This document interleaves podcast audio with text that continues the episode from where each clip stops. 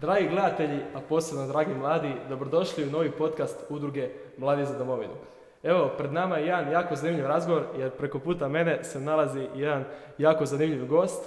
E, poslužit ću se malo šalabahtorom kako ne bi nešto izostavio. Dakle, diplomirani kineziolog, osnivač i glavni urednik projekta Fit Katolik u sklopu Laudato televizije, vlasnik sportskog centra Vučko, e, i ono možda čak najbitnije, muž i otac. Evo, uh, sve to moj današnji gost, Josip Vučko. Josipe, dobrodošao. Hvala vam, uh, hvala vam što ste me ugostili. Uh, evo, pošto sam ovo rekao, ne znam, jel se čini da je to možda ono čak i najbitnije u tvojom vrijednostnom sustavu? Ovo sve što sam nabrojao stvarno ono impresivno i kasnije ćemo pričati o tome, ali ovo zadnje mislim da je to ono... Znači, najbitnija mi je žena. Najbitnije. Ona mi, je, ona mi je glavna, a onda djeca, a prije toga Bog je ta nekakva nulta vrijednost, to mi je izvan svih kategorija, a onda se ostalo posao, prijatelji, društvo i tako dalje. Tako da kad je sa ženom sve dobro, onda sve štima. Da. Tako nekako gledam. Super, super. E, mislim da će biti zaista ovoga, zanimljiv razgovor. Puno ćemo se tema dotaknuti, e, ali evo prije nego što krenemo na samu srž razgovora, evo dragi gledatelji, htio bih vas potaknuti da se pretplatite na naš kanal da nas e, zapratite na našim društvenim mrežama, da pogledate neke ostale podcaste, ostale emisije, projekte koje mi radimo. Također, ukoliko više preferirate slušati podcast, a ne gledati, također to možete učiniti putem naših audio platforma, Spotify, e, Apple e, podcast i Google podcast. Linkovi su u opisu. I također, ukoliko ste u mogućnosti, možete podržati naš rad financijski jednokratnom donacijom ili Patreon članstvom. Hvala svima koji će to učiniti i onima koji bi htjeli, a to ne mogu. Linkovi za sve to e, se nalaze dolje ispod u opisu. Ništa, bacamo se na razgovor. Josipe, evo, kako si mi nas, kako provodiš ovo e, ljetno vrijeme, kako je posao? Mislim, znamo da, znaš, preko ljeta često ljudi odu e, na more, pa ne znam kako sad ima. Ali ima posla, nema posla? Pa fitness sezona, odnosno i sportska sezona ima svoje nekakve krivulje, valove, kad ima malo više posla, ima malo manje, tako da s obzirom da ja radim i sa sportašima i sa rekreativcima, mhm. nekako mi je pokušavam tu krivulju držati što više prema gore, da ima što više ljudi i posla. Znaš kako i sam nakon nove godine kreće u fitnessu, nove odluke i tako dalje, pa onda bude više ljudi koji su aktivni, ali kako dođe ljeto, tada sportaši se malo više aktiviraju između mhm. sezona i tada oni najviše imaju prostora i vremena raditi na sebi, tako da s obzirom da radim s jednima i s drugima, nema stajanja, znači većinom je to neka, neka konstanta, bar se tako trudim da, da bude što, što bliže tome. Da, da, da, razumijem. A jel uspješ naći u svemu tome vremena za odmor, vrijeme za obitelj, kako uspješ to balansirati? Pa, pa moram naći vremena, jer jednostavno ako odeš samo u ekstrem posla, to nije dugoročno dobro. Ja pokušavam što god radim da to bude dugoročno. Znači svakakve, bilo kakve odluke koje donosimo kratkoročno je da samo se fokusira na posao, to dugoročno te uništi. Da, da, Tako da onaj, pokušavam balansirati što više mogu. Opet sam svjestan toga da je posao jednostavno moraš raditi i, i ne površno raditi, nego da mora to biti izvrsno, tako se trudim da to bude na maksimalno top razini.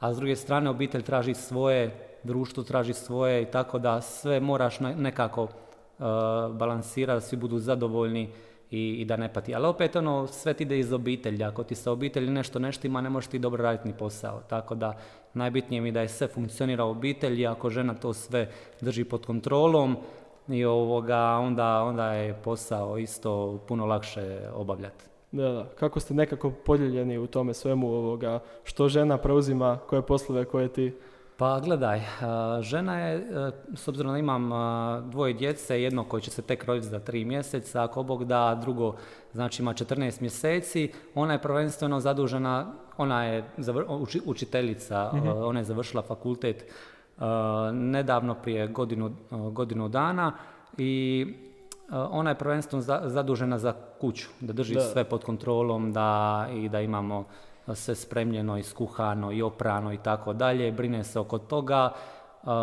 tako da ona u tome i uživa, ja pokušavam maksimalno i da, da se angažiramo i društveno, da nije sad samo u kući, da, da, što više se i druži s ljudima i, i da se međusobno družimo, da, da, da, da izlazimo iz te kuće što više, da, tako da najbitnije s njezne strane da kući sve štima, a vidit ćemo u budućnosti kad djeca malo odrastu ili kad mogu u vrtić, hoće li se zaposliti, kako će to sve ići u nekoj školi jer ima ono baš vrhunske talente pedagoške za učiteljicu, ono, ona je baš ko stvorena da bude učiteljica. Super, super, odlično. Evo baš mi se sad jedno pitanje nameće, kako ste rekao da je ona završila učiteljski, ti kineziologiju, mislim da imate stvarno jednu jako lijepu podlogu za odgoj djeteta pa ne znam, ali evo već e, primjenjuješ neka znanja koja smo učili na faksu, baš smo učili to iz osnovnih kinezioloških transformacija, e, primjenjuješ već nešto sa svojim djetetom? Pa jesam, nije da, da, ga forsiram, ali amo reći nekako razborito i umjereno koliko, koliko mhm, vidim mhm. da, da, da, treba, ono što više se pokušavam na taj način s njim igrati, prvenstveno sve kroz igru, da njemu to bude igra, a da samo reći kineziološke strane što bolje kognitivno i motorički razvija mm kroz pokret i da što više tih, ajmo reći, nekih biotičkih motoričkih snanja, savladavanja prostora, prepreka, baratanja predmetima, da što više to ovoga usvoji, a on i sam, ono, kako ima tek 14-15 mjeseci, ono, preznati željan, tako da on sam, da, i, da, da, da, se ti ne, ne, trudiš njega razvijati u tom smjeru, on sam sebe razvija, tako da ja još malo ga samo poguram i a žena je s te strane pedagoške isto, on, ona proučava tu literaturu, za odgoj djece, šta je najbolje, kada, ono, tako da e, većinom sam te stvari neke što se ne tiču mhm. kineziologije, ali odgaja njoj prepustio jer ona, ona ima puno više vremena da se bavi s time, tako da nekako smo podijeljeni u tome, svak na neku svoju stranu koju više ovoga pripada. Da, da. A upravo sad i neki senzibilni, ajmo reći, periodi kad je bitno baš razvijati neke stvari, kao što si sam spomenuo, ta biotička, motorička znanja, mislim da vi imate zaista onda sjajnu podlogu ovoga što se tiče znanja. Pa je, je, vidit ćemo šta će ispast, da, ne bi na kraju bilo u postolara nagore cipele. ne, bit će to dobro, samo malo pomalo. Dobro, dobro. Evo, kako svaka priča ima neki svoj početak, vjerujem da tako i tvoja. Evo, zanima me ko je bio Josip Vučka u srednjoj školi, kako si se odlučio uopće otići u tom smjeru sporta, što te nagnalo da upišeš evo naš fakultet, kineziološki fakultet i završiš, eto, Spričaj mi malo to. Znači, ja sam od e, malena bio u sportu. Mhm. Prvo sam bio 3-4 godine u nogometu, ko sva djeca i nekako ovoga sam prešao u košarku, a s obzirom da sam bio kasniji rast i razvoj, svima je to bilo čudno. Čak u jednom trenutku i mama mi je govorila di ćeš ti Josipe u košarku, ti si ono mali, ono nije to za tebe, voliš nogome, dobro ti je i tako ovaj, da su me čak sputavali, ali ja sam nekako baš dobio želju za košarkom, ne znam, vidio sam jedan časopis košarka, e, tad je bilo predstavljanje tih NBA momčadi, meni je to bilo tako ono zanimljivo i na kraju ovoga prebacio sam se u košarku i tu sam, amo reći, dao svoju mladost, ono, najbolje godine adolescencije sam dao u košarku.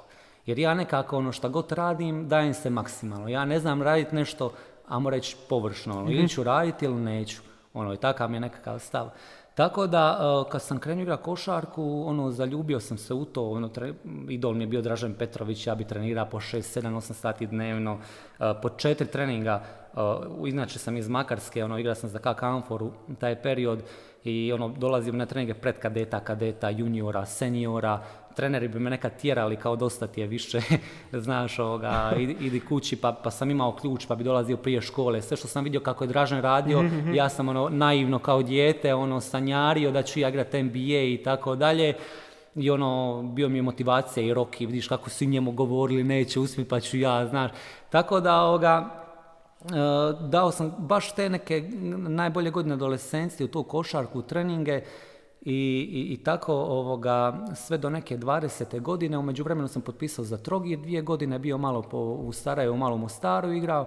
Jednostavno sam ovoga shvatio da, da nis, nisam loš, bio sam 2008. mlada nada grada Makarske, nisam bio loš, dobro sam ja ovoga napredova, ali jednostavno sam skužio da ću nakon određenog vremena da neću doseći tu razinu koju sad kao dijete mislio, sanjario NBA i te stvari, nego mogao bi biti nekakav profesionalni igrač i živjeti od te plaćice, ali kad završi karijera s 35 godina, ako uopće doživiš 35 godina da ti ne bude nekakva ozljeda ili nešto, šta ću nakon toga, nigdje si ništa, a u tom periodu baš se moji prijatelji svi nekako spremali za fakultete, svi su bili oduševljeni u Zagreb, pa ko će živjeti s kim, di kako, ono, A ja kontam, živio sam u Splitu, igra za Trogir i ja gledam ono di sam ja, šta sam ja, nekako me otrijeznila ta situacija i ja kad shvatim da neću moći biti ono negdje to, pa onda idem dalje.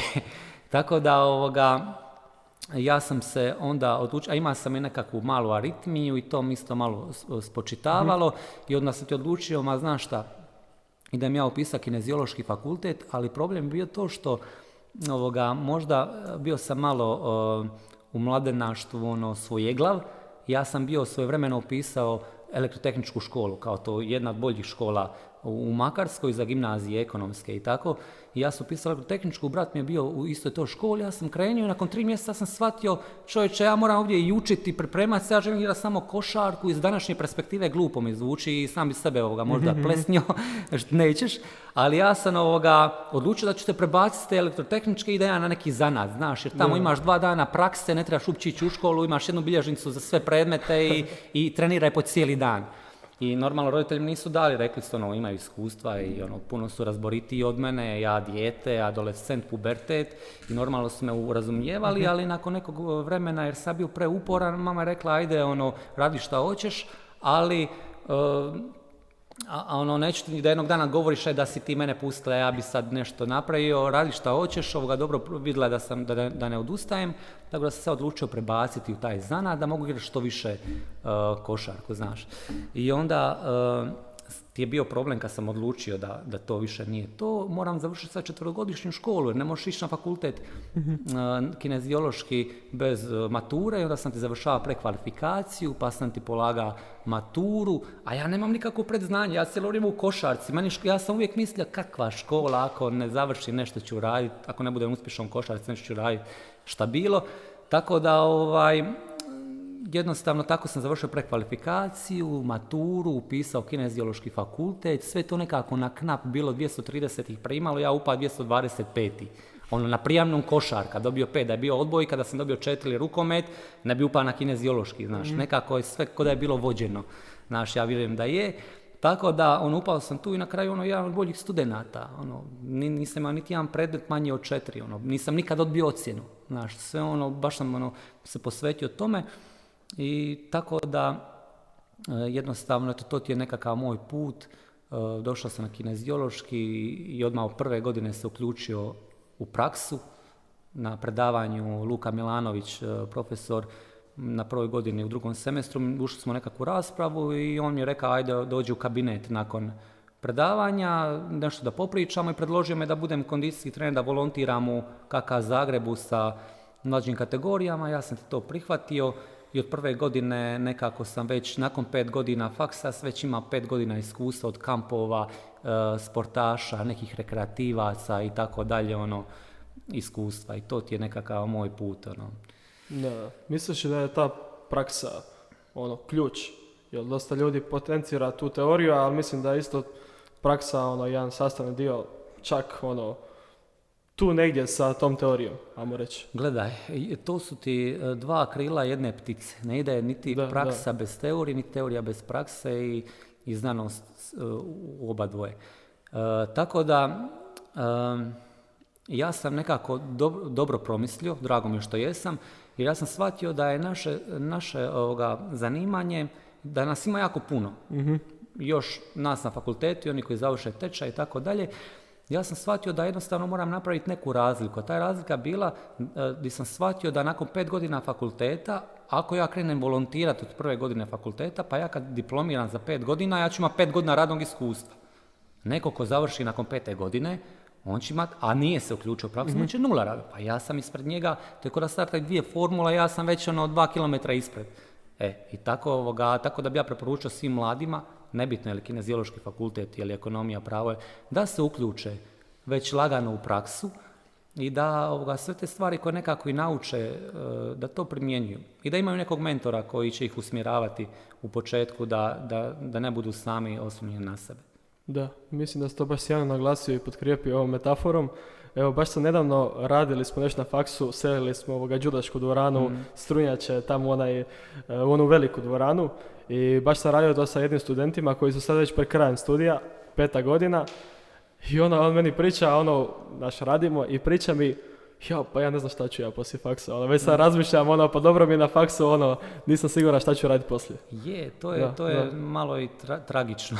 Da, da. Ono, to bi već trebali, koliko, ali ne loše to rade i profesori, oni stalno napominju, ja se sjećam prvo predavanje iz rukometa, profesor Grujić nas pita e, gdje se vi vidite ono, nakon fakulteta. Mhm. Onda sad bi rekao nešto, ne on reka nakon toga vidit ćete kad prođe fakultet, ovo što ste vi rekli, kako ćete promijeniti mišljenje gdje se vidite, jer ono, mi smo tek upisali i ne vidiš ti sad cijelo to polje koje mi idemo sada na taj put, ono, fakultetski, kako ti se tokom predavanja predmeta, kako upoznaješ usmjerenja, kako ti se nekako perspektive, ono, mijenjaju, tako da dobro je o tome stalno promišljati, da nećeš biti vječno student, nego da te čeka da si student kako bi radio, a ne da budeš student radi studen, studentstva i radi fakulteta. Da. Kako ti si inače, koje je mišljenje zapravo o našem, o sustavu našeg faksa? U smislu, da li bi bilo bolje da postojamo reći odmah neke dvije grane za trenere i za profesore tjelesnog?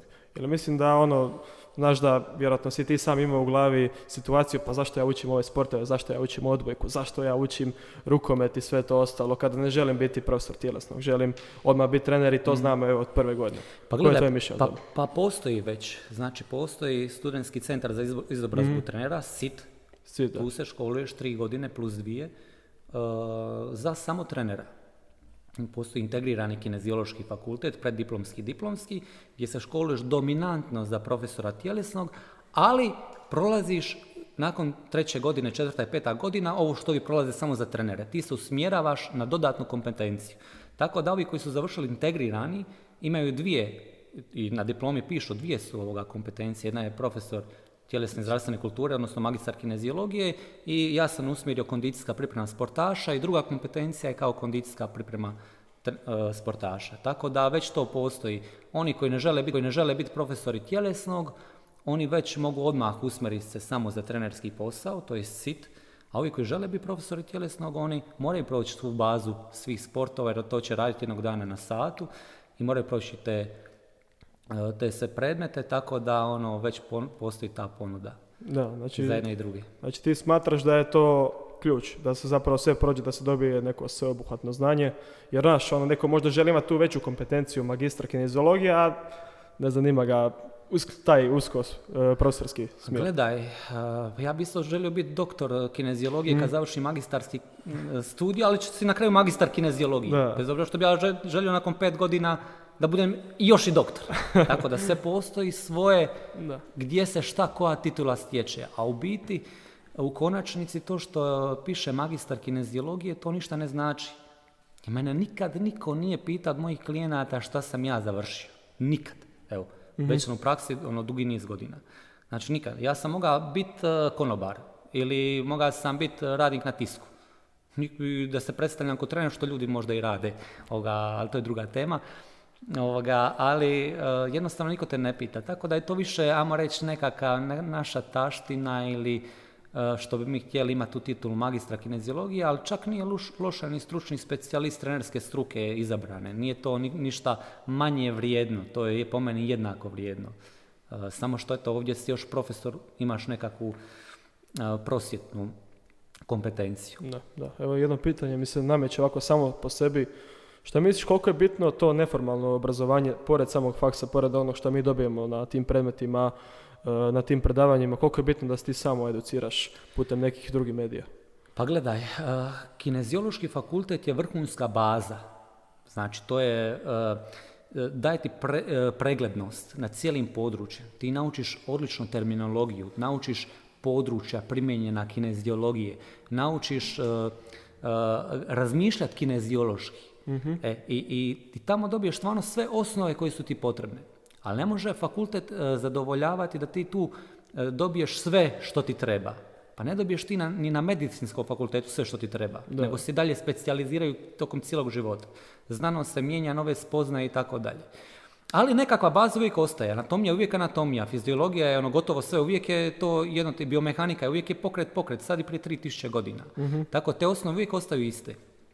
Samo se mijenjaju tehnologije, metode treninga i načini primjene. I upravo u tim tehnologijama, metodama, tu, se, tu su te dodatne edukacije koje, gdje se moraš stalno konstantno obrazovati, gdje stalno moraš ulaziti u literaturu, proučavati, stvarati neki, uzimati od svakoga nešto pomalo, stvarati svoju neku sliku, e, pogled, filozofiju, kondicijske pripreme, fitnessa, kineziterapije ili nekog područja rekreacije kojim se baviš e, unutar kineziologije. Tako da e, dodatne edukacije su bitne, ali opet i tu treba biti uh, znat kod koga i šta, jer jak, jaki su danas marketinški lobiji gdje se može prodati magla. I sad možeš ići platiti neke tečajeve zato što su oni napravili dobar marketing, a ne Da. dobiješ nikakvu vrijednost. Tako da uvijek je dobro pitati iskusnije trenere koji su nešto prošli da vidiš gdje se isplati dodatno educirati, gdje ne. Da, da, da, razumijem. Ovoga, a kako ti je neko bilo, ajmo reći, iskustvo studiranja na našem faksu? Šta bi izdvojio, ono, kao neke najupečatljivije trenutke? Što Pa- si volio učiti, što nisi? A, Rekao si da si bio dobar student, pa ne znam. Jesi baš učio uvijek da naučiš zapravo to za sebe? Jesi shvatio tipa, ne znam, ja bar tako gledam. Ako učim anatomiju, fiziologiju, to ono, baš učim jer želim to znati i to će mi biti potrebno. A dok ima neki drugi predmeta koje znaš, ono, više da prođem. Ja sam ti možda pre, pre nadobudno krenio i gdje sam mislio da moram znati sve o svemu, znaš. Mhm. Da, I iz današnje perspektive puno sam gubio i vremena. Ne trebam znati sve o svemu, trebam znati ono što mi je nužno. Tako da bi ja um, učio nekako preširoko, neš, uh, kad je neki ispit znam da imam, moraš neke stvari naštrebat, da, da. moraš naštrebat neke stvari, neki profesor su tražili točno kako piše, da tako moraš i ponoviti, ne možeš ti svojim riječima, onda to moraš naštrebat, njihov način izražavanja i sve to. Tako da tu, da, a, neke stvari sam htio pokazati da znam više, pa onda sam učio dodatno, neke stvari su mene zanimali, pa dok, kad bi učio ono što mi je bitno, odvedemo u nekom drugom smjeru, nešto što je nebitno za taj predmet, tako da nekako ono, Uh, učio sam i ono što je bitno i što je nebitno. Da, da, da, da, šta, sam, šta mi je bilo najdraže, možda draga mi je ta, kako god čudno, tad je bilo teško, ali iz današnje perspektive teorija treninga je baš dobar predmet. Baš dobre osnove da čovjeku. Uh, po meni jedno problem što na našem fakultetu neki predmeti koji su jako bitni su prejednostavni za položiti. A neki predmeti koji su jako nebitni su preteški za položiti. E, i- sada ti e, moraš potrošiti hrpu vremena, neću sad navoditi koji su, šta ne želim sada e, nekoga, Znamo mi. E, vi svi koji su u tome znaju, trošiš puno, puno vremena što ti nikad neće više trebati. Eto, čisto zato što da zadovoljiš ambiciju, odnosno kriterije neke profesora koji precjenjuje svoj predmet. S druge strane imaš jako bitne predmete koji će ti trebat, a koji su tako izbanalizirani, pojednostavljeni da ih položiš da nisi trepnja. I na kraju imaš tu diplomu i to je jedan od minusa možda, ali opet ja uvijek kažem da je kineziološki fakultet kao, kao trgovina sa jabukama sad je na tebi, ti možeš uzeti koliko god hoćeš jabuka. Ajmo reći da je kilo jabuka minimalno za dva da izađeš iz te trgovine. A ti možeš uzeti kilo, možeš uzeti 100 kila jabuka. Od svakog prof- profesora možeš ga is, uh, iscijediti s informacijama. Profesori su prepristupačni, preprijateljski većinom nastrojeni, svi su otvoreni za razmjenu informacija, uh, tako da s te strane je to vrhunsko. Uh, jednostavno, na svakoj osobi je koliko će ona uzeti s tog kineziološkog fakulteta. Tako da je po meni bez predmeta kad neko kaže, a znam ti ja nekog kineziologa, završio kineziološki, više ja znam od njega. Ok, on je, možeš ti tako u svakom fakultetu i području imaš takvih, u ekonomiji, di ja znam više o ekonomiji nego on, završio ekonomiju. Tako da je to, po meni ne možeš uspoređivati kruške i jabu, najlošije u nekoj struci i najboljeg koji je, nije iz te struke. Tako da ono, na svakom je koliko će jabuka uzeti s tog kineziološkog fakulteta, koliko će znanja, a, a jako puno je znanja tamo. Tako da, Da, u potpunosti se slažem s tobom. A koji su još neki nedostaci koje si možda, evo sad si na, baš naglasio taj jedan nedostatak, ili imaš nekih nedostataka koje bi izdvojio oko našeg faksa, pošto si ti već to sve prošao, sad si u praksi, pa eto. Da, pa eto, pr- e, to što sam naveo, najveći nedostatak to s predmetima, što su neki prelagani, neki su preteški, a trebalo bi biti obrnuto. E, ostale negativne stvari, pa Možda bi se neki sportovi mogli ujediniti, ajmo reći, a možda bi se trebalo pojednostaviti opet neke stvari, a neke zakomplicirati, ali opet to ide pod istu, u istu ladicu s ovim što sam već rekao. Tako da to, to sam ono, možda već te negativne stvari naznači. Ali bitno je naglasiti da je puno više pozitivno. Da, da, ne završimo u nekom negativnom tonu oko naše faksa. Evo, a reci mi onda koje su te pozitivne stvari? Koje su to posebnosti koje nas, naš faks pruža? Evo, baš smo nedavno imali, ja ću ti sada reći neko svoje iskustvo, baš smo nedavno imali ovo natjecanje iz gimnastike, ja sam se natjecao i to navijanje, nebitno jesi ti pao sa sprave kad si nešto radio, nisi pao, ono, svi te bodre. Mislim da ta neka kohezija između svih nas baš ono nešto posebno što drugi faksevi nemaju. Ja sam čuo hrpu puta kako meni neki prijatelji koji nisu na našem fakultetu, kako kažu, kako, kako nam zavide za taj, ajmo reći, socijalni dio, što smo mi svi kao jedna ekipa. Mhm. Jer ti kineziološki fakultet ne može završiti kao individualac. To i tu je dobro, što, a to je i sport. Ti moraš biti dio kolektiva. Ti moraš se naučiti djelovati u grupi, tako i kineziološki fakultet. Ti ne možeš ga završiti sam. Moraš imati, im, uh, moraš imati ekipu s kojim i vježbaš, moraš imati partnere u judu, hrvanju i tako dalje, e, asistencija nekad u gimnastici i tako, gdje moraš uvijek surađivati. I to je dobra stvar, jako dobra. I ja mislim da se, na, ne znam, evo ja ne znam koji fakultet toliko pružati mogućnosti da sklopiš takva prijateljstva kao što je kineziološki fakultet. Jer mi smo, imamo po cijeli dan i teorijska predavanja, praktična, teorijsko-praktična i onda nakon fakulteta moraš još vježbati. Tako da smo mi uvijek bili kao jedna obitelj, svi smo se znali. Nas je koliko bilo, skoro 300 na godini, kad, kad uključiš ove sparcijale i tako dalje, a svi se znamo, svi smo, ono, idemo jednim putem u vlakiću, ono, kroz to školovanje. Tako da je to ono po meni jedna odlična prednost, pa da ne kažem jedrenje, skijanje. To su, to su iskustva koja, koja te ostaju cijeli život, to su nezaboravna iskustva. Tako da ono, toga, to je velika prednost kineziološkog fakulteta, ali opet ne, ne, smije to biti glavna motivacija da ga upišeš. Ili, ovoga, to je samo jedna dodatna vrijednost koju kineziološki fakultet pruža. Da, da. Kaže jedna latinska izreka koju si ti često spominjao, mens sana in corpore sana, u zdravom tijelu zdrav duh. Evo također katekizam katoličke crkve piše život i tjelesno zdravlje dragocjeni su Boži darovi. Treba ih razumno njegovati, obazirući se na potrebe drugih i na opće dobro. Dakle, crkva na neki način naglašava potrebu vođenja računa o svojem tjelesnom zdravlju. Evo, mene zanima, pošto ti, kao što smo rekli u samom uvodu, pokrenuo tu inicijativu začetnik s ideje Fit Katolik. Kako je došlo do toga, kako je uopće to spojivo, tjelesno vježbanje? Evo, sad smo malo čuli o katekizmu, ali reci mi evo svoje razmišljanje kako je pa to ja tebi sam bila i treća, četvrta godina fakulteta i ono, baš smo intenzivno išli po zajednicama tamo na Jarun i Božja pobjeda i tako dalje. Doživjeli smo to iskustvo živoga Boga i e, bilo nam je, i tako, pošto mi je bio bitan fakultet, to nas je zainteresiralo kao ekipa, mi smo opet s fakulteta svi išli e, na ta događanja i palo mi je na pamet e, kako je bilo dobro, vidio sam u različitim župama kako imaju različite ponude u župama. Pa imaš škola plesa, pa imaš instrukcije besplatne, pa ovo, pa ono. Pa bilo bi dobro da mi kao kineziolozi damo nešto besplatno, ajmo reći, da unutar župe ima nekakva ponuda i za naš, e, za naš posao kojim se bavimo, odnosno, odnosno što smo studirali. I pala mi ideja na pamet fit katolik, ono, to je najjednostavnije, ono, ne znam, mislim da bi to svakom palo na pamet, ono, takva nekakva krilatica.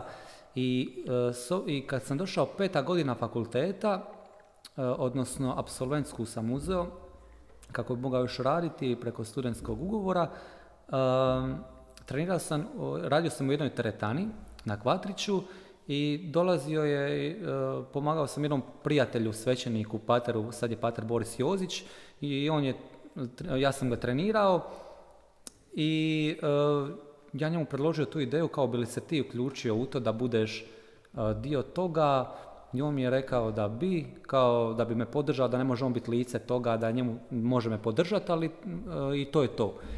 Ja sam mu predložio pa na Maksimir tamo na Binu, mogli bi napraviti jedan događaj, da imamo tako nekakvu tjelesnu aktivnost. da to bude promocija tjelesnog vježbanja među vjernicima. E, jer, znaš kako kaže narodna izraka, da, da najviše mogu u društvu utjecati, prije je to bilo tako, e, liječnik, učitelj i svećenik. To je ono, u društvu su to bile najcijenjenije osobe, na primjer u selu negdje ono prije. I sad imamo mi preko učitelja, oni djeluju obrazovno, školski, liječnici koliko mogu, pa mi iz te perspektive pružiti jer oni svećenici opet na tu populaciju vjernika imaju velik utjecaj, pa mi dati nekakav drugi pogled na, na tjelesnu aktivnost iz te neke vjerničke perspektive.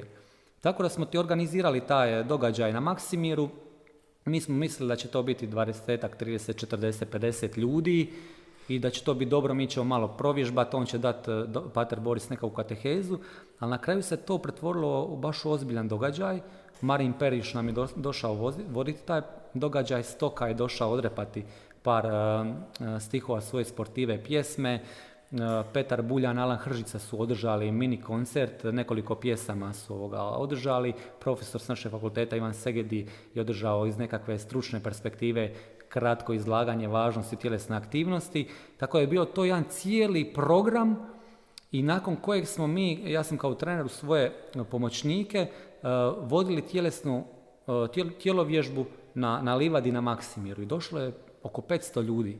To je bio baš jedan ozbiljan događaj koji ja nisam mogao niti sanjati da će se tako u nešto pretvoriti. Mhm. I to je ono malo nas, to jest mene malo je to ovoga, na neki način iznenadilo, jer kako sam ja napravio fitne, uh, stranicu Facebook Fit Katolik, uh, tako i objavio događaj, tako su me mediji počeli zvat. Tako da smo bili na RTL vijestima, RTL Danas, Dobro jutro Hrvatska, In magazin, sve novine me zovu za intervju, jutarnji, večernji, indeks, nema kome nije zvao iz medija i meni to nije bilo ni na kraj pameti. I tako da Eh, se to, vidio sam da postoji tu nekakav potencijal da se to ovoga, održava i, i, i to je to. To je bilo jedan dan u lipnju, održali smo to, bile su odlične reakcije i, i to je bio početak projekta Fit Katolik. Kako se sve to dalje razvijalo? Pa nakon toga eh, smo eh, dogovorili sa Laudato televizijom deset emisija E, isto imenik Fit Katolik, gdje smo obrađivali e, teme zdravlje, pa kardiovaskularne bolesti, diabetes, pretilost i tako dalje. U svakoj emisiji sudjelova su tri stručnjaka. Kineziolog koji je gledao iz te perspektive, liječnica koja je e, govorila o tim temama iz liječničke perspektive i nutricionistkinja koja je govorila iz te perspektive.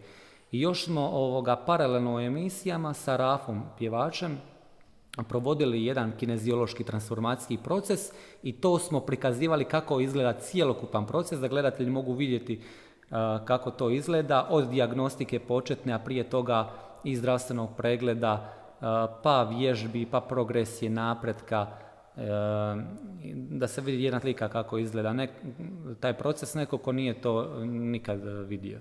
I je li bila uspješna transformacija?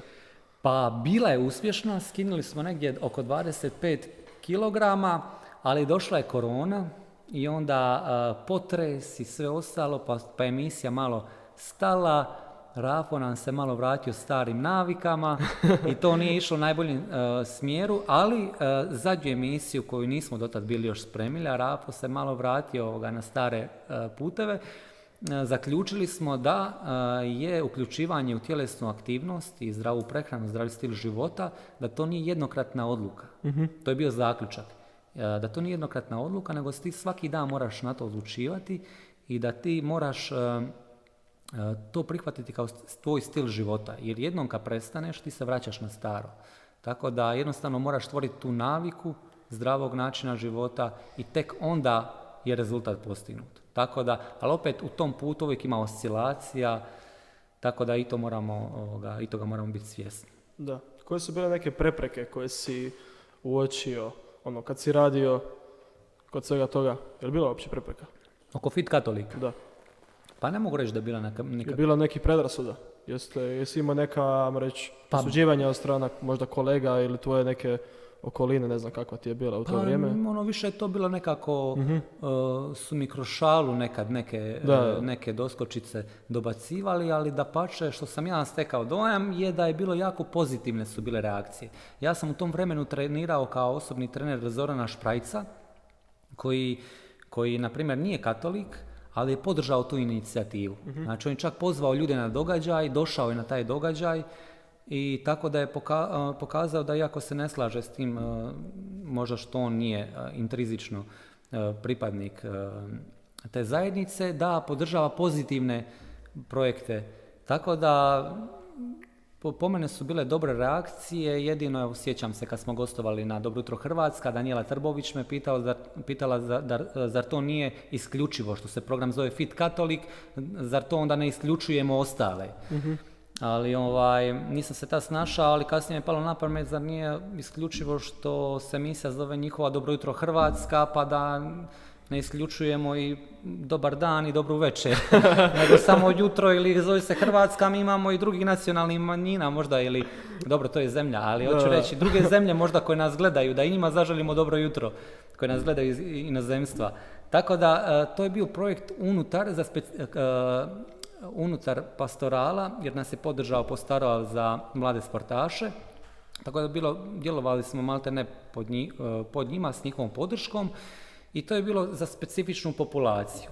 Tako da, e, a, a nikoga nismo odbijali, da pače svi su mogli prisustvovati i biti dio toga. Da, rekao si da ste imali dosta emisija, dosta gostiju.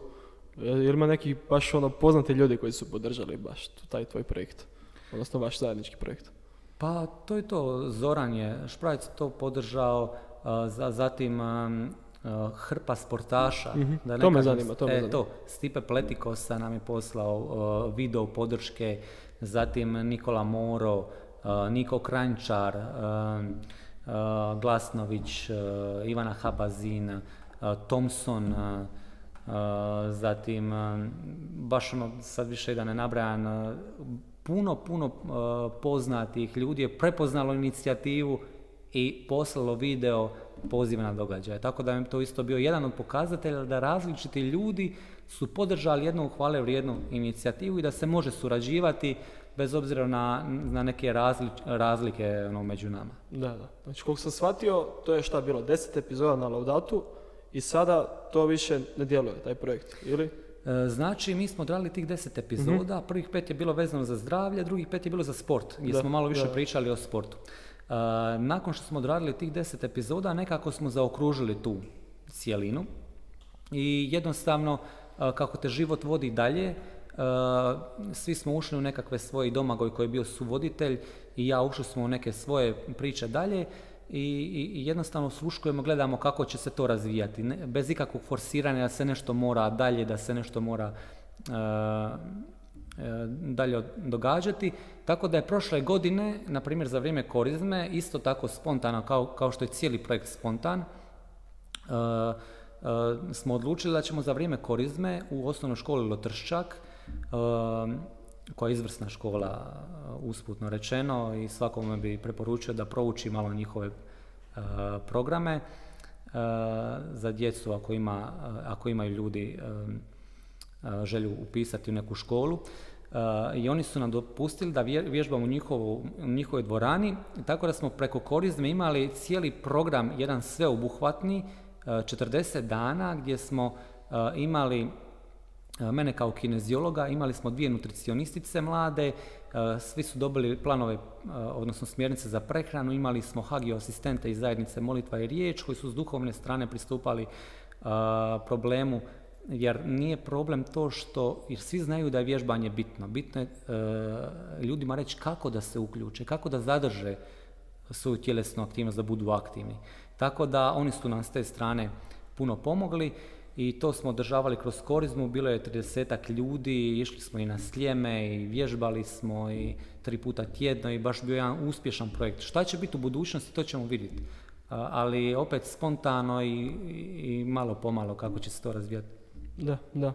Zaista jedan hvale vrijedan projekt i super da je tako, no nažalost svjestan si, svi smo nažalost svjesni i često to slušamo u našim krugovima ovako nas osoba koji se bavimo sa time da tjelovježba u Hrvatskoj, situacija s tjelovježbom u Hrvatskoj nije baš najbolja. Nažalost, evo, najgori smo u Europi po pretilosti, bili smo drugi najgori, sad smo prestigli Maltu, nažalost došli smo na to neslavno prvo mjesto. Evo, šta misliš o tome, gdje je zapravo problem? Zašto Hrvati su tako pretili? Pa, problem je iz moje perspektive u promociji tjelesne aktivnosti i marketingu e, tjelesne aktivnosti. Jednostavno imam osjećaj kao da smo, kao da su institucije, kao mhm. što su kineziološki fakulteti, pre, e, pretečeni sa nekakvim influencerima, tečaj trenerima ljudima koji nemaju dovoljnu razinu e, kompetencije da budu predvodnici promocije tjelesne aktivnosti. I oni su sad dominantni u tom prostoru promocije. I ja smatram da takve vrste influencera koje, koje poplava je takvih vrsta trenera koji su najčešće podeducirani. Jedino što oni imaju za ponuditi je tajice, topići, bicepsi, tricepsi, ono najlakše se nabilda, to je ono najlakše ovoga i još pitanje pod kakvim načinom su to postigli. I, i, jednostavno da se stekao dojam da je fitness, da je tjelesna aktivnost tjelovježba, da, da je to ono samo za one koji su fit. Oni koji su nabilani, koji su jaki, to je za njih. Mi koji smo pretili, mi koji nismo aktivni, to nije za nas. Pa neće ići onda ni u fitness centar, jer tamo idu oni koji su fit, koji žele ostati fit, pa mi je neugodno ići u takve centre, pa će me svi gledat, pa jednostavno nismo stvorili takvo okruženje i upravo iz tog razloga, jer vidim po objavama kako se to objavljiva, oni imaju najveće dosege, jednostavno ti podeducirani, podkapacitirani kadrovi koji se bave našom strukom, koja nije nažalost zaštićena, imaju najveće dosege i oni oblikuju javno mnjenje što je o tjelesnoj aktivnosti i rezultati takvog njihovog influensanja, ne samo njihovog i prije njih je opet ima, mislim da opet se kreće od uzroka i kineziološki fakulteti bi se trebali više uključiti, da ne kažem i politika i tako dalje rezultati njihovog djelovanja su da 90% ljudi u Hrvatskoj nije redovito tjelesno aktivno, a manje od 5% ide u fitness centre. To su rezultati njihovog djelovanja. Tako da mislim da, da je to glavni uzrok. Jer jednostavno primijetio sam, iskustvo mi govori ovoga, odnosa s ljudima, da dosta puno ljudi takvi ambijent odbija mm ambijent ljudi koji idu u fitness centar. Zašto? Zato što su oni manjina koja se tu ovoga, skupila jednostavno iz takvih razloga da jednostavno budu što napucaniji, ali ja uvijek kažem, i to je legitimno da pače, treba postojati i bodybuilderi i tehnologija bodybuildinga i tako dalje, to je legitimno, ali ne može fitness biti samo bodybuilding što je percepcija današnje javnosti. Fitness je higijena, tjelesno zdravstvena kultura. To je stanje tjelesne forme. To je stanje da ti e, svakodnevno obavljaš svoje dnevne aktivnosti, da nemaš osjećaj preopterećenja, da si u formi, da se možeš igrati s djecom, da, da možeš obavljati svoj svakodnevni posao. To je fitness. Jer, da, jer mi živimo u vremenu manjka kretanja. Znači, mi smo u deficitu kretanja. Prije sto godina naši preci nisu imali deficit kretanja. Oni su radili fizičke poslove. Sad je došlo vrijeme gdje se rade dominantno sjedilački poslovi i sad je manje kretanja. Fitness centri bi trebali biti specijalizirane ustanove za nadoknadu deficita kretanja i da se ljudi uh, putem uh, dizanja različitih otpora i ubrzavanja pulsa, snižavanja, da uh, razvijaju svoje zdravlje, preveniraju bolesti i fitness bi trebao biti namijenjen za anoreksične i za pretile i za one koji su oboljeli od kardio, koji rehabilitiraju svoju kardiovaskularne bolesti i, i, i, djeca, znači djeca već od 6. 7. godine mogu raditi s opterećenjem, ali ako je pod nadzorom stručnjaka koji je kompetentan za taj dio, znači od djece, od starijih osoba, znači to, su, to je sve fitness. Nije fitness ono što se nama nudi biceps, pločice i, i, i guzice u tajicama. To nije fitness. Ja, ja svojim djelovanjem se trudim mijenjati svijest ljudi e, na tom području. Mislim da si baš sjajno to zaokružio. Spomenuo si da je to možda čak i propust nas kineziologa. Pa čak se dotakao politike. Evo ne bih htio da razgovor zaista ode u tom smjeru, ali misliš li da li mm, bi li bilo dobro da postoji neki kineziolog tipa u Saboru? Mi nemamo nijednog kineziologa u Saboru. Da li je to možda neki propust i da li je to neka Pa objektivna nužnost koja se sama nameće? Pa nije nužno da bude kineziolog u Saboru, e, bitno je da kinezijolozi dobro e, surađuju sa ljudima koji odlučuju o tim područjima u Saboru. To je bitno. Um, s druge strane, ja uvijek mislim da treba krenuti od uzroka. Uzrok je kinezijološki fakultet. Jer oni se trebaju nametnuti kao vodeće institucije, oni moraju imati misiju promocije tjelesne aktivnosti, promocije struke i zaštite kineziologije kao znanosti.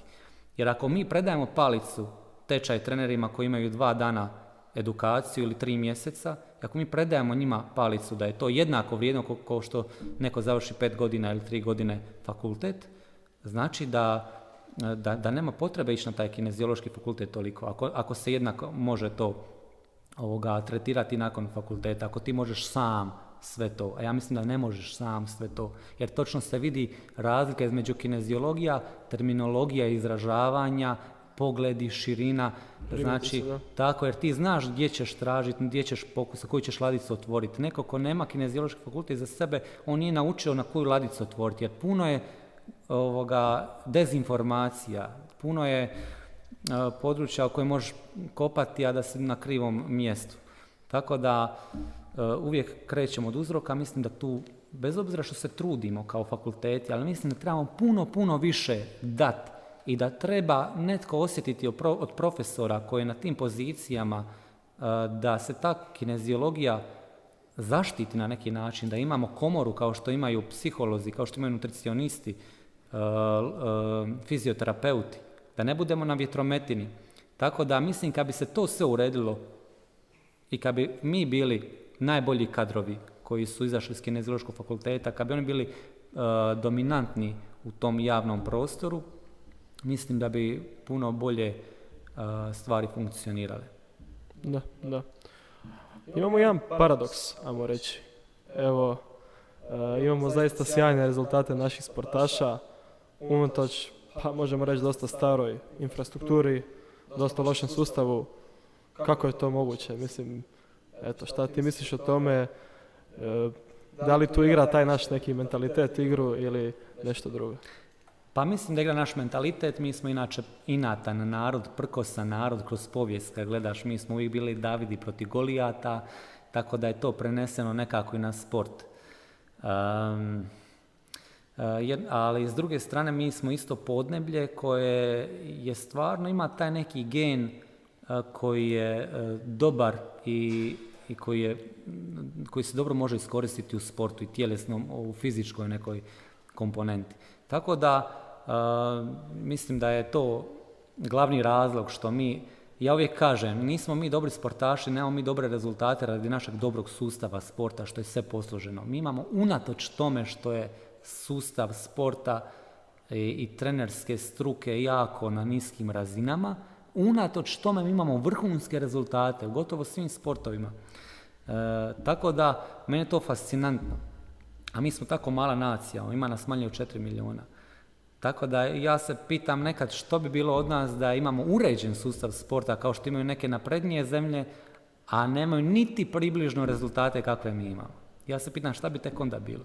Ali dobro, mi, mi sanjamo bolje vrijeme, sanjamo, znači uvijek ja vjerujem da ide od pojedinca. Svako od nas je jedna stanica cijelog organi- organizma, mi se trudimo biti svjetlo, trudimo se biti sol, u svojoj struci, biti vrhunski. Ja mislim, ako ću ja biti vrhunski, ti ćeš biti vrhunski, on će biti vrhunski, da, da, da tako onda uh, može, mogu se neke stvari mijenjati u sustavu sporta. Evo htio bih se da se još malo dotaknemo ovoga e, nas, ajmo reći rekreativaca, ne sportaša. Zanima me koje je tvoje mišljenje, pošto smo već pričali sad o vjeri i fitnessu, tjelesnom vježbanju, koji je problem ako nam to tjelesno vježbanje na neki način postane idol? Jel katekizam, evo sad ću citirati, premda čudoređe traži poštivanje tjelesnog života, ne čini od njega apsolutnu vrijednost. Ono se, dapače, protivi novopaganskom shvaćanju koje promiče kult tijela koje bi trebalo sve žrtvovati, uzdižući tjelesno savršenstvo i sportski uspjeh kao neka božanstva. Zbog vrijednostnog razlikovanja što ga stvara između jakih i slabih, takvo shvaćanje može dovesti do izopačenja odnosa između ljuda. Između ljudi. Koje je tvoje mišljenje o tome? Evo ja nekad ovako primijetim na nekima, pošto sam mi u tim krugovima, vjerojatno i pratiš neke ovako ljude na društvenim mrežama u svojem okružju. I vidiš li taj neki potencijalni problem? Ne, mora, ne, ne moramo uh, striktno se držati vjernika. To je problem za sve, ja mislim. To je problem za sve. To je baš univerzalno što piše u katekizmu. To se može primijeniti ne samo na sport, nego na sve. Da. Znači na bilo koju struku, bilo koje područje. Znači nož je dobar, ali ako režeš kruh s njime, ti možeš s nožem napraviti puno loših stvari. Tako da nije stvar u tome da je u tjelovježbi ili tjelesnoj aktivnosti ili u sportu sam po sebi kao takav nije loš. To je super sredstvo i super područje za uključiti se u takvu vrstu aktivnosti. Ali uvijek kao u svemu može biti krajnosti. Mi kao ljudi slabi grešni uvijek i najbolje stvari dovedemo do apsurda ili do nekih zastranjenja. Tako i ako ćemo uzeti primjer tjelovježbe, tjelesne aktivnosti, postoje dvije neke krajnosti. Jednu možemo gledati kao kult tijela, gdje sam puno puta doživio i vidio koliko su ljudi e, razviju neki poremećaj e, e, pogleda na sebe, na svoje vlastito tijelo, narcisoidnosti i tako dalje. Jednostavno, prevelike obsesije vlastitim tijelom. I onda nikad nisu zadovoljni. Stalno misle da treba još još vježbati. Čak postoji i u psihologiji postoji bolest o, kad je neko pre, preovisan o vježbanju. Tako da to isto treba prepoznati. I zato ovoga je bitno e, staviti naglasak na taj umjeren, e, umjeren pogled na tjelesnu aktivnost i tjelesno vježbanje. S druge strane opet imamo nekakve, e, kako ovdje imamo previšak na tijelo, s druge strane imamo nekakve istočnjačke tehnike i ove koji stavljaju naglasak preko tijela dolaze, ulaze u duhovnu sferu. Tako da je to jedna druga krajnost gdje neko koristi nekakvu religiju ili iz neke religije, tehnike poput joge da dođe do nekog drugog cilja koji nije tijelo vježbeni cilj. Jer kineziološki ciljevi su jasno definirani, nisu duhovni, oni su znači e, tjelesni ciljevi. Tako da uvijek postoje krajnosti. Treća nekakva može biti krajnost zdravizam, gdje je zdravlje sve. Ali mi moramo biti svjesni da ćemo se i razboljeti i umrijeti. Niko, neće, niko ne živi vječno. Tako nećemo ni mi. Možeš ti vježba koliko god hoćeš. Dokazali su da tjelesna aktivnost produžuje život uh, minimalno 2,15 godina. Ako si redovito tjelesno aktivan i tako dalje, imaš manji rizik od smrtnosti i možeš produžiti, to je ono baš jako uh, opsežno istraživanje koje su probili. Ali opet ćeš umrijeti. Tako da i ta prevelika obsesija zdravljem putem tjelesne aktivnosti, ni ona nije dobra. Znači, tjelesna aktivnost i tjelesno vježbanje, ako govorimo o funkciji zdravlja, ono mora biti higijena, jedna preventiva, jedna za nekoga i rehabilitacija. Znači, to je uh, jedna tvoja, jedan tvoj stil života gdje ćeš ti uh, umjereno, razborito prakticirati taj alat koji, koji kao ljudi imamo. Zašto? Zato što je bio, uh, pokret, sam pokret sam po sebi je jedna od pet biotičkih potreba čovjeka bez kojeg nema života, ne može živjeti. Znači uz, uz kisik, uz hranu, vodu, san, peta je tjelesna aktivnost, pokret. Bez toga nema života. Tako da, eh, a šta je fitness? Taj pokret koji je strukturiran, planiran, programiran, odnosno tijelovježba, i gdje ti ciljano razvijaš neke svoje tjelesne sposobnosti. Znači, jako dobro područje, jako dobra perspektiva i, je, je tog fitnessa i tjelesne aktivnosti. I samo se na taj način treba pristupiti i ta će to puno biti razumljivije, razumljivije puno veće će biti svačanje i šire javnosti i bit će prihvatljivije. Evo prije što smo sjeli za, tu za ove stolice, za mikrofone pred kamerama, baš si pričao o tome kako si ti radio svoj diplomski upravo na tu temu joge i Podsjeti me kako je. Yoga, kineziološka aktivnost ili nešto više. Evo, baš mi, aj mi reci nešto više o tome, baš me zanima.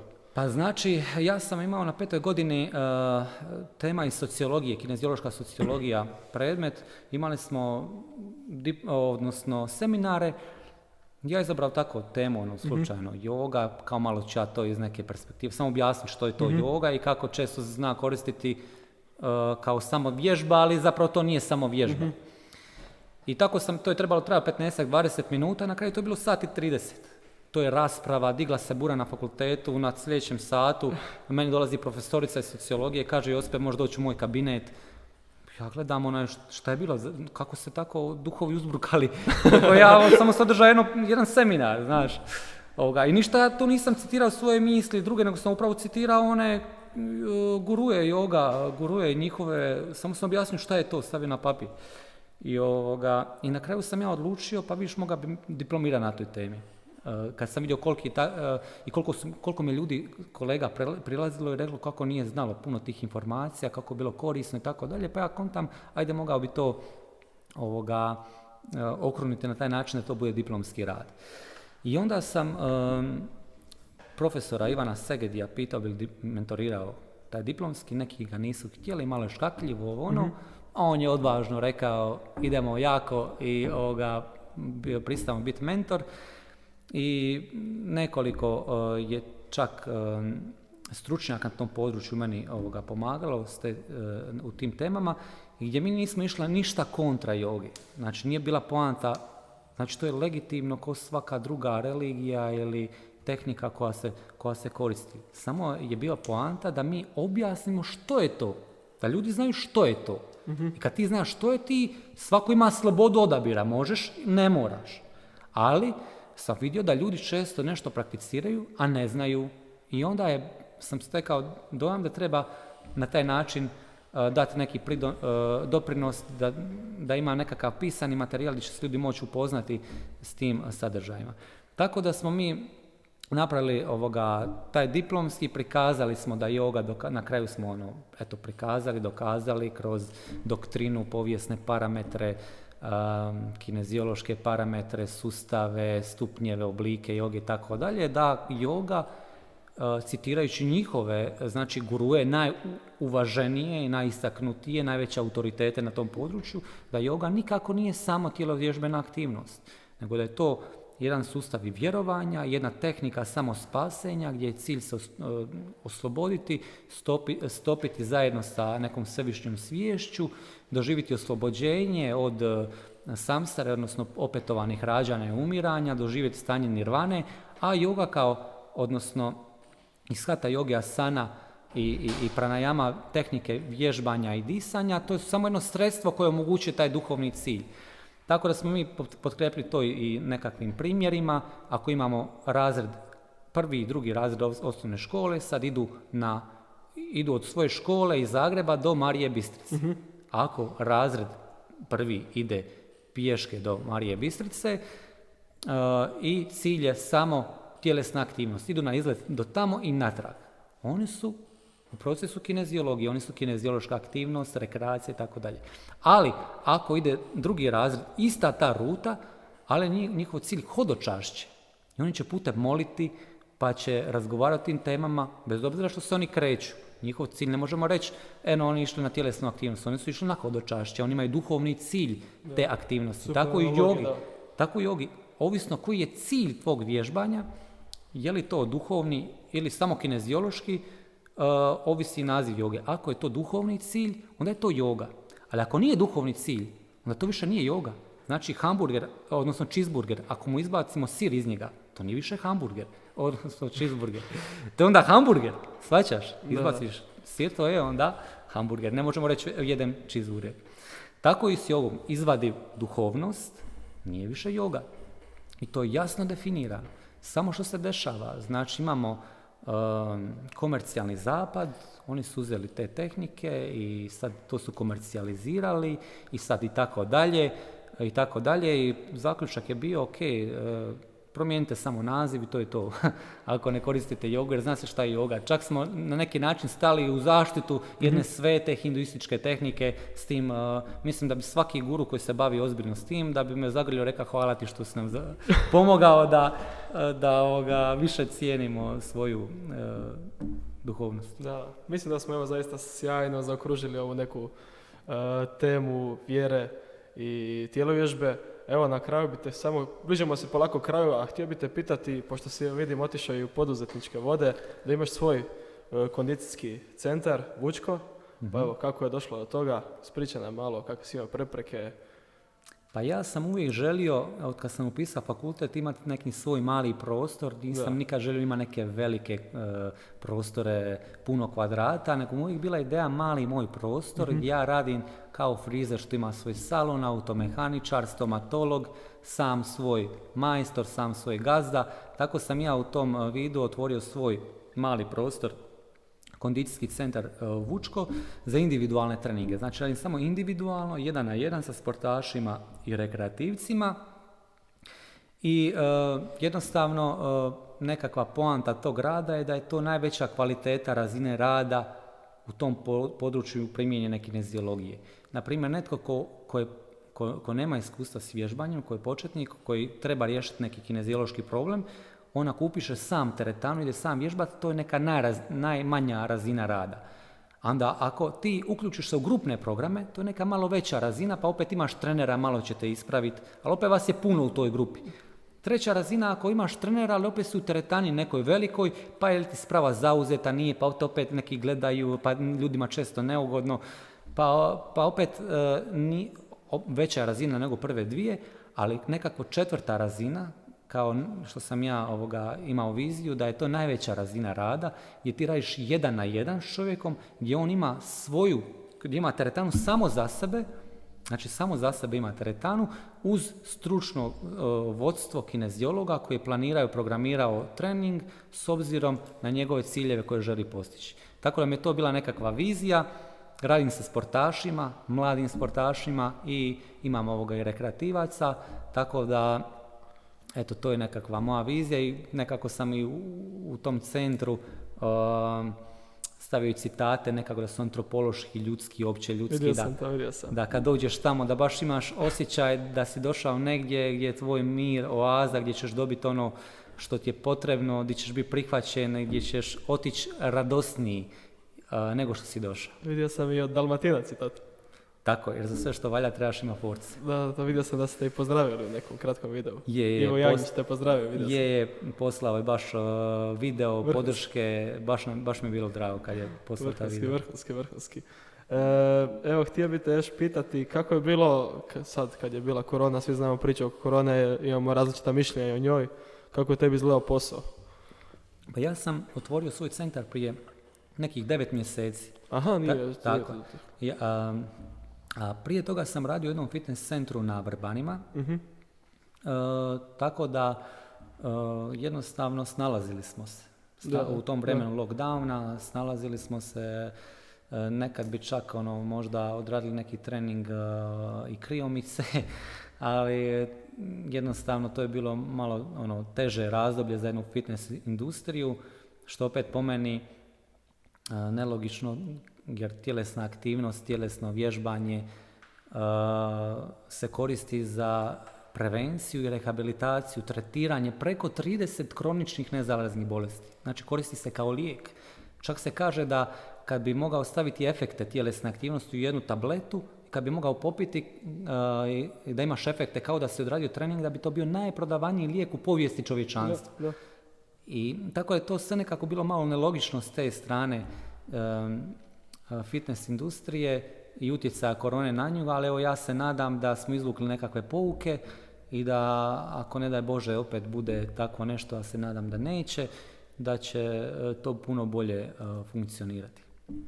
Evo da ne završimo u nekom negativnom tonu, pošto ovaj naš podcast prvenstveno gledaju mladi, što bi poručio mladima, koja je neka tvoja poruka, kao neka veća, mora reći, ostvarena osoba, već sada obiteljski čovjek, Bogu hvala, što bi poručio našim mladima koji gledaju ovo, koji su došli ovo do kraja skroz, suslušali su sve ovo, što bi im sad rekao da im baš ostane? Pa rekao bi im ono što mi stoji u centru mom um, od Antona Branka Šimića, čovječe pazi da ne ideš malen ispod zvijezda. Često idemo malen ispod zvijezda, ne shvaćamo koliko vrijedimo, koliko smo originali, koliko toga možemo dati društvu, koliko je bitno šta radimo. Znači svaka osoba je jako bitna. Znači, svi, i tako da i svaka, svaki čovjek ima talente svoje, rekao bi svakom mladom čovjeku da prepozna svoje talente da ne bude površan, nego da da sve od sebe, da bude najbolji u tome što on može biti. I da prati moralne, etičke principe, da bude drugačiji, da ne ide niz struju, nego da ide kontra struja ako treba, a, a, a, a svaća da je to po svojoj savjesti ispravno da se ne boji komentara, osuda, jednostavno šta god radili, ljudi će komentirati, ne radio ništa, komentirat će, radio nešto, komentirat će, tako bio najbolji, komentirat će, znači toga moramo biti svjesni, biti otporni, život brzo prolazi, još koju godinu, desetak, dvadeset, trideset, neki sto, to je ko, znači, pucanj prstiju u, u svemirskoj beskonačnosti, tako da jednostavno hrabro dati sve od sebe i biti sol i svjetlo u svakom svom području. Sve si rekao, evo zaista nemam šta nam dodati. Josipe, puno ti hvala. Dragi gledatelji, također hvala i vama što ste došli do kraja. Pogledajte naše neke ostale podcaste. A i Josip, nadam se da ćemo se još jednom ovoga vidjeti i čuti. Iskreno, baš mi je bilo ugodno. Mislim da smo zaista poslali neke sjajne poruke, pogotovo ti. E, tako da evo, hvala ti puno i doviđenja. Hvala vama što ste me zvali.